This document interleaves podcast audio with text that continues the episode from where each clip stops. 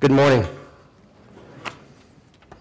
I apologize in advance. I've been uh, fighting a cold. Actually, it wasn't much of a fight, the cold one. And uh, Claudia and I spent the better part of a week in bed trying to overcome the cold and respiratory flu, so it's been a rough week or so, but I know many are struggling with that. Um, for those that were in Sunday School Hour, I, I think you know that Derek is a good friend of mine. I really value and appreciate him. That's why I pick on him. And, and, actually, truth be known, you can't go wrong with any of the classes, as I'm sure you know, all four of the uh, facilitators are, are do, going to do a fabulous job. Mine will probably be best, but I'm just kidding.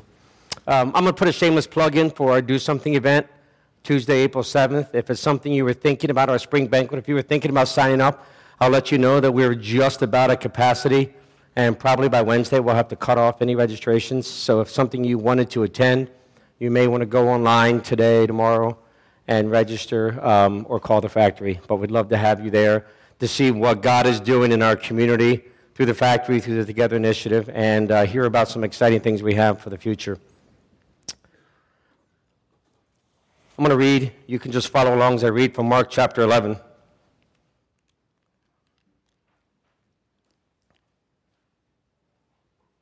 Mark chapter 11, verses 1 through 11. As they approached Jerusalem and came to Bethphage and Bethany at the Mount of Olives, Jesus sent two of his disciples, saying to them, Go to the village ahead of you, and just as you enter it, you will find a colt tied there, which no one has ever ridden. Untie and bring it here. If anyone asks you, Why are you doing this? tell him the Lord needs it, and we'll send it back here shortly.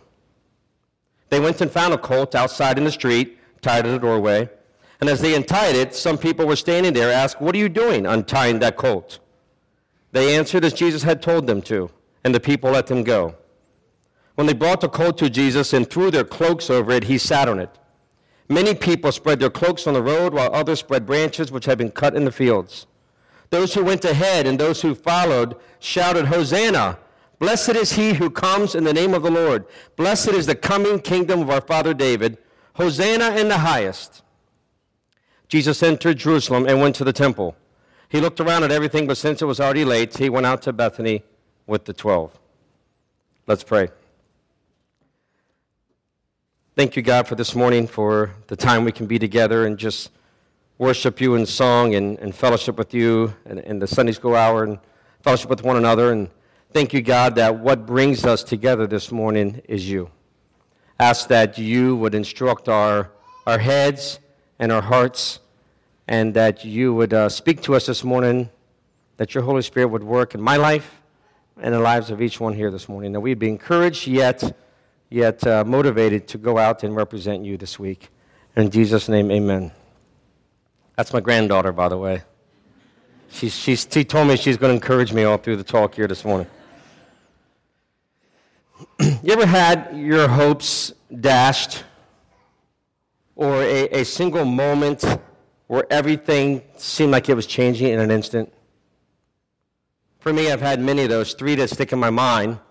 One is when I was 12 years old and my mom came home from, we came home from school. My mom said to me and my two sisters, I had another sister and a brother, and she said, um, Take whatever you want, we're leaving. And that day she left my father, and we traveled from Washington, D.C. area up to the state of Maine. That that moment um, truly changed the whole course of my life. Perhaps another one of those, those critical moments when everything seemed to change drastically was when my wife and I witnessed our son, our oldest son, being taken away in handcuffs at, at the courthouse, knowing that, that he would never be free, um, least in our lifetime and knowing that the whole, our whole relationship with Him was going to change uh, for the rest of our days on this earth. The third one would, would have been two years ago. And you know how when, when September 11th happened, you know exactly where you were. And you remember when you saw it on the news or somebody called you about the, uh, the Twin Towers. Um, for me, another one of those, those moments etched in my mind was when I was at the youth center on a Thursday night. It would have been two years ago this, uh, a week this past Thursday. And I got the phone call from the doctor letting me know that my dad was a very sick man and that he had maybe a month, maybe three months left to live. and telling us that there's nothing they could do about it, um, that we should just um, gather family around and spend these days together. And three weeks, three weeks to that day, he passed away. Um, that day, that experience just was, was one of those moments that I replay over and over and over again, had a profound impact on me. And I'm convinced, I'm convinced that these moments, and, and maybe while I was sharing three, you thought of one or, or more, I'm convinced that at these moments it reveals our true motives as to why we believe in God. You see, if we'd be honest, most of us worship God selfishly. Our view of God is partly based on what we want from Him. We say things like, Lord, please help me find my keys. We say things like, Boy, the Lord was sure good to us. Or we might have said, God is so good when we receive good news about something. Or you hear people say, just thank the good Lord. Not that these phrases are bad, and there's nothing wrong with saying those. Certainly, we are to praise God and thank God when good things happen. But I wonder if sometimes they actually reveal a God, um, a view of God that is very self centered. A faith that says God's role is to get me out of a bind. Think about that for a moment. Sometimes I wonder if what we view about God is that he's some sort of superhero, you know, in the heavens, like Superman. And when there's a crisis, you know, we just cry out to God and he, and he zooms down and he solves the problem. And then we say, Isn't God a wonderful God? Isn't God good? Maybe you've never done what I've done, but I've actually prayed and said, God, I need to find this book. I need to find this check. I need to find these keys. If I've ever done anything that's made you happy, I need you to find them for me. I, I, you know, maybe it's just me, but I prayed that.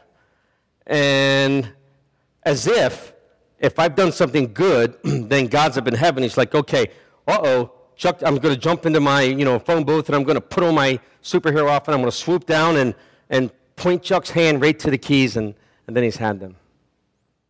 Now, if you would ask me, do I believe that that's who God is, I would say no. But sometimes I think maybe my actions or the words that I use might demonstrate that I think that God is some kind of superhero that is there to come through for me when I need Him the most. But what do we do when God doesn't come through for us? One of the most um, one of the most difficult things. This is going to sound funny to you because I just told you about my dad passing away and my son in prison and my mom leaving my father. Um, one of the most profound experiences for me was when I lost my Bible. The other things I could explain, but when I lost my Bible, I had a really difficult time with that. You see, I bought this Bible with my own money when I was 16 years old. This Bible had notes in there of every sermon I've ever preached. Every study I've ever given was in the margins of this Bible. I had a letter from my dad when I decided that God was calling me into full time service. My, I, my dad wrote a, I wrote in my Bible that experience, and my dad wrote a note to me. In the back, I had notes for my kids when I would pass away that they could read those. I mean, for 30 some years, I had this book and somebody broke into my car and stole it. And I just couldn't wrap my head around that. I prayed and had people pray that God would just have that person, whoever stole it, drop it back off. I started hearing stories about people that people started saying to me, you know, somebody took their Bible and then 20 years later they brought it back and gave it to them and said, I got saved through this Bible. And I got to be honest with you, I was thinking, I don't want someone to get saved through my Bible. I want my Bible. And it was just, it, it was, it, it was outside of my family and my relation with God, my most treasured possession. And I remember saying to God, I'm having a hard time with this one. Because you say we're supposed to study your word. We're say, you say we're supposed to read it, and yet you, you took it from me. And I asked you to give it back, and you didn't. And I got to tell you, I'll be honest with you, I went about three months without reading my Bible because I thought, if I can't read this one, I'm not reading any. And during those times, though, whether it's losing your Bible, which might sound trite to some people, but it, was, it made a huge impact on me, or these other things I mentioned, when we go through these kind of difficulties and God doesn't come through, from our perspective. It reveals the motive as to why we even believe in God. And as we look at this passage on the triumphal entry, as today being Palm Sunday, we encounter three groups of people who had three very different views of God. We'll see that those that were changed by Jesus. They had seen his, his miracles, and they truly were believers. They were changed by Jesus. Then there were those who were just intrigued by Jesus. They had heard of the miracles, uh, they had heard about the raising of Lazarus from the dead, and they were coming to Jerusalem for the Passover, and they were incredibly curious as to who this Jesus was.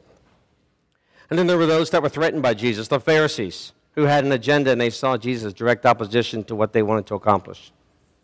On the surface, if you just looked at them, it might be difficult to figure out which ones were true believers and which ones were curious because they were all involved in the same activity. But just like in my life, there's been those moments, those defining moments that reveal my motive for following God. And just like in your life, there may have been those, and there will be more. In this passage, we see one moment in time on that Palm Sunday over 2,000 years ago where every single person's motive for following Jesus was exposed. Like to do is it, the triumphal entry story is mentioned in all four Gospels. I read from Mark, um, but I want to kind of walk you through some of the timeline of what is taking place. Six days before the pastor, I'm sorry, before the he's the pastor. Six days before the Passover, um, Jesus goes to the home of Mary, Martha, and Lazarus, and there's a there's a party to honor him for raising Lazarus from the dead. And many people, Bethany being about two miles away from Jerusalem, many people that were gathering into the area for the Passover had heard that Jesus was there, and they were very intrigued. They wanted to see Jesus, but they also wanted to meet Lazarus. I mean, come on, the guy was raised from the dead. And so there were people that were, that were in Jerusalem that headed their way out to Bethany to kind of see what was going on. This bothered the Pharisees, by the way, made them angry, so they had already decided to kill Jesus. And then they decided, you know what? We're going to kill Lazarus as well. We're going to, we're to take both of them down because um, this is getting out of hand from their perspective. So the next day, that would have been Saturday that they had the big party. The next day, on Sunday, what we call Palm Sunday, Jesus heads into Jerusalem. Along the way in Bethphage, he tells the disciples to go ahead of him and get a donkey, and they get a donkey and bring it out to him, and he rides on the donkey. Um, some of those that were in Bethany that when they knew Jesus was heading to Jerusalem, they went ahead and told the people in Jerusalem, hey, he's coming. Jesus is coming. And so you have people that are, that are riding, that are heading with Jesus from Bethany to Jerusalem. You have people that are coming out from Jerusalem to meet him. And um, everybody was shouting. I just read the passage, but, but the whole context there, we're not going to unpack that, was a demonstration of Jesus being the Messiah. They truly believed it and they were quoting some of the Old Testament passages and calling him the King of Israel.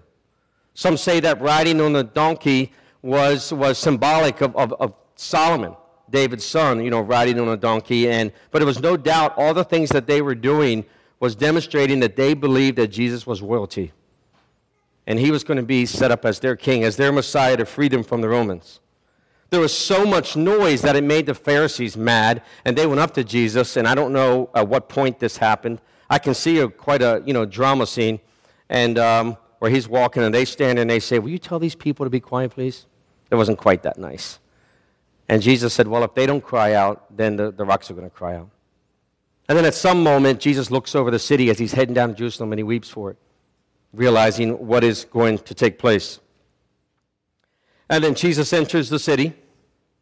And then the next day, by the way, he, come, he, he goes home to Bethany, he comes back, and you know this may have heard the story where he's hungry and there's no figs on the fig tree, so he curses the fig tree. And then he goes back into Jerusalem, and then you know the story where he's angry and he um, clears the temple with the money changers. Five days later, he's crucified. And as I, I looked at this passage, I thought to myself, what changed from Sunday, where they're proclaiming Hosanna, he's the, this is the King of Israel, and they, they want Jesus to be the Messiah, and everybody is gathering around him. To five days later, when they're yelling, Crucify him, crucify him. Uh, just to show this, I want, to, I want you to read two verses with me. If you can turn over to John chapter 12.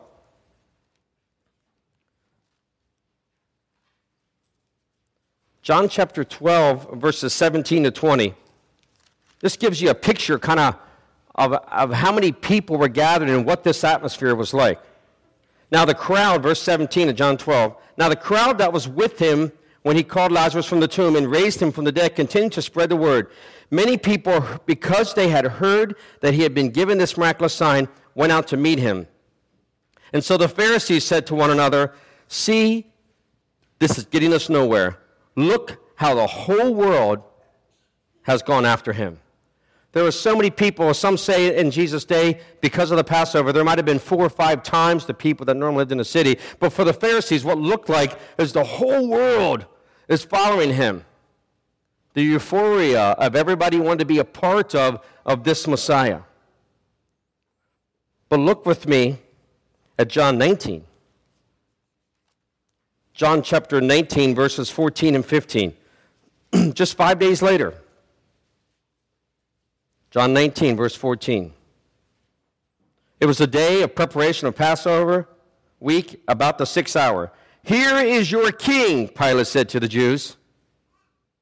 Now, you would have thought they would have said, Yes, yes, here's our king.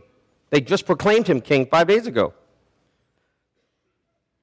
But they shouted, Take him away, take him away, crucify him. Shall I crucify your king? Pilate asked. We have no king but Caesar, the chief priest answered. Isn't that amazing? I look at that and I think to myself, what changed? What changed in those five days from them saying, put down our clothes and put down the palms and put down the branches because our king is coming through, to we have no king but Caesar, kill him? I think that defining moment, that critical moment in their lives happened back in Mark chapter 11, verse 11. Let's look at it again together if you can flip back to Mark. Mark chapter 11, verse 11. Jesus entered Jerusalem and went to the temple. He looked around at everything, but since it was already late, he went out to Bethany with the twelve. You see what happened? Thousands and thousands of people were descended, were coming out from Jerusalem, were coming from Bethany, laying everything down on the road. Jesus walking through in a donkey. They're quoting the Old Testament. They have come to the conclusion that Jesus is the long awaited Messiah. And they're ready for him to ride in Jerusalem and to overthrow the Roman government, to provide for them relief. They were looking for miracles, they were looking for the Messiah. And what does Jesus do? See, just like when my son went to prison. And I prayed, God, please don't send him to prison. And he did. When I got that phone call and I thought, can this truly be? Is my dad really dying? It was very sudden. When I lost my Bible and I begged God, I said, God, I mean, this isn't even about me. This is your word. And he didn't do anything. Defining moments and the motive of why I believe in God, follow Jesus. Everybody's excited. And what does Jesus do? Look at it. What does he do? He does nothing. He didn't answer their prayer. He didn't set himself up as king. He didn't start a military campaign. He walks into the temple, he looks around, looks at his watch, by the way, the new Apple Watch is coming out soon. Jesus would have had one of those. he looks at his watch. That was for Derek, by the way, Derek. That was for you. And he says, It's getting late. Let's go back to Lazarus' house. Can you imagine the disappointment and all the Jews? They're looking for something big, something grandiose, something that says, Yeah, I'm a, I got a piece of the action. This guy, this Messiah is about to set himself as king, and I got a front seat view. And he goes home, and he does nothing. For those who were in need of a better life, a solution, or a miracle, Jesus as the Messiah was exactly what they needed. But when they realized the next that night, the next day, next couple days, this guy is no Messiah. In fact, this guy is going to be killed. This guy is standing trial. This guy must, he must be a bad guy. He must have done something wrong. Um, I'm staying away from that. I mean, you know, my, my mama taught me not to hang out with people that are like this.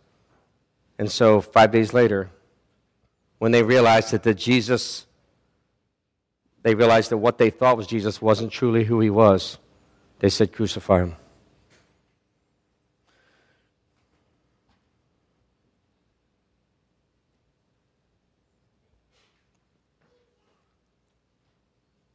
My mom leaving my dad, my son being carted off to prison, my dad passing away from cancer, all had a profound impact on my life.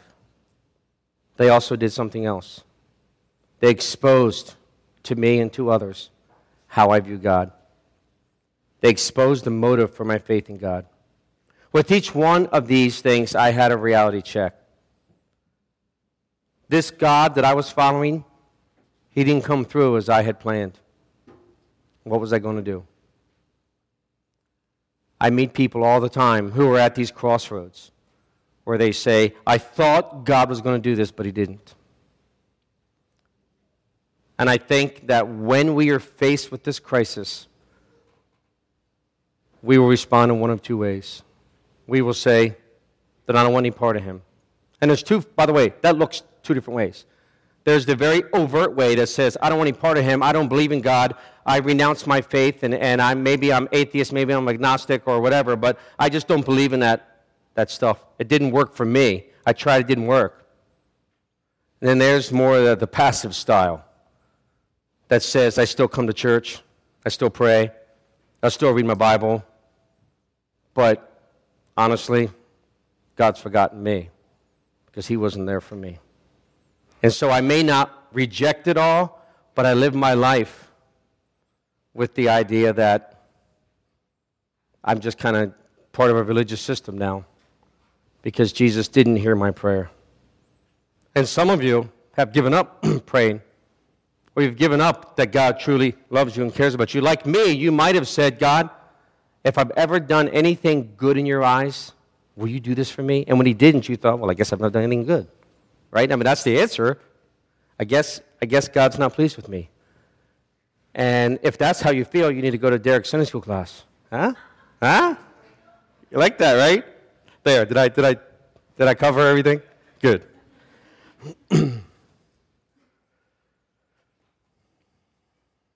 For me, I decided that I was going to believe in Jesus, that I was going to follow him that regardless of whether he answered my prayers from my perspective, that he was indeed God. And that he wanted me to trust him and obey him. And that's what I was going to do.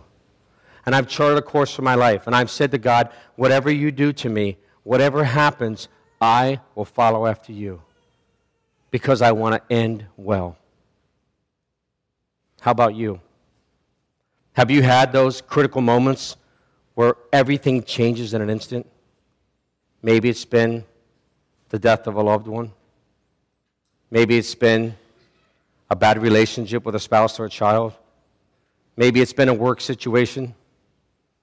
Maybe it's been what seems petty to other people. For you, was huge, like losing your Bible or having your car break down the side of the road. I don't know. Have you ever had those critical moments? My guess is we have. My guess is we'll have more. And so the question for us this morning is do we follow God because he's our superhero? Or do we follow God because he's our Savior? In the next five days, you can decide. Because I believe that in order to go from God being your superhero to God being your Savior, there has to be a crucifixion which means in order for us to go from God is a, does all these good things for me, and that's why He's on my team, and that's why I follow Him. But there has to be a moment where our faith is tested. The motive for following God is tested, and that's those moments of crisis. and if we stand strong like the disciples. They didn't understand. John says that they really didn't understand until he was glorified. But they didn't need to understand because they believed in him and they followed him. So, the next five days, I'm going to ask you to do some evaluation. I'm going to ask you to kind of replay the events of your life, those critical moments, and decide how did I respond? Did I walk away from God overtly? Or did I walk away from God secretly? Or did I say, you know what, God? It didn't come out like I had planned, but I will follow after you. Tim and I, last week, went to visit Mary in the hospital. and uh, Dwight and Luann and Elvin were there. And, excuse me, there was a moment there when I'm sitting there thinking, man, I, I think I said to Tim when we got in the car, you, you think we'll, we'll see her again. She didn't look well, yet she was smiling. And I, she, she was weak and couldn't say much. And I don't hear well anyway, so I couldn't hear much what she was saying, but I did hear these three words. She looked up at everybody and she said, God is good. And I thought to myself, there's a woman who's ending well. I think I heard her say she wanted to make sure her children and her grandchildren followed after God. She also said there's things she didn't get to do yet that she wanted to do. but there's a woman whose cancer has taken over her body, and she's laying there in the hospital bed. While everybody else is crying, she looks up and she smiles and she says, God is good. And I want to encourage you with that whatever you are facing or have faced or will face, those critical moments when you will have to question why do I even believe in God? What is my motivation? That you hold on as Mary did, as I have done, as the disciples did, as many others have done, and say, He's not my superhero, He's my Savior, and I trust in Him as you walk through this week. As we get to the point where Friday, we'll remember what we call Good Friday. But it was a bad day for a lot of people because their hopes and dreams were nailed to a cross and they had no more hope because what they thought, what they wanted, didn't happen, and so they walked away. Some of them even turned in anger. Some of them were excited with glee that it was finally over. But for others, they held on and three days later, Jesus rose from the grave and truly became our Savior. And what he promises is, I'm not going to answer everything as you want, but if you trust me, I know what I'm doing. Let's pray. Thank you, God, for placing me in situations where I was forced to think about why I truly followed you. And thank you, God, that I was able to say, God, I will obey you. I will trust you and I will obey you no matter what comes my way. Like the disciples, God, I may not understand, but I believe in you. It's more than just being intrigued, God. I truly believe in you. So many of my friends in this room, God, truly believe in you. And it's those crises, it's those moments where everything changes, those moments when our our ideals and our, our dreams and our, our what we want happen, when it, none of it happens, God, is when we just continue to trust. Those moments that change everything, I pray, are moments when we decide to truly follow you. God, I pray as we think through this week that whatever we go through, that we would hold on as your son did and enduring the cross so that we can live and have life once he was resurrected. In Jesus' name, amen.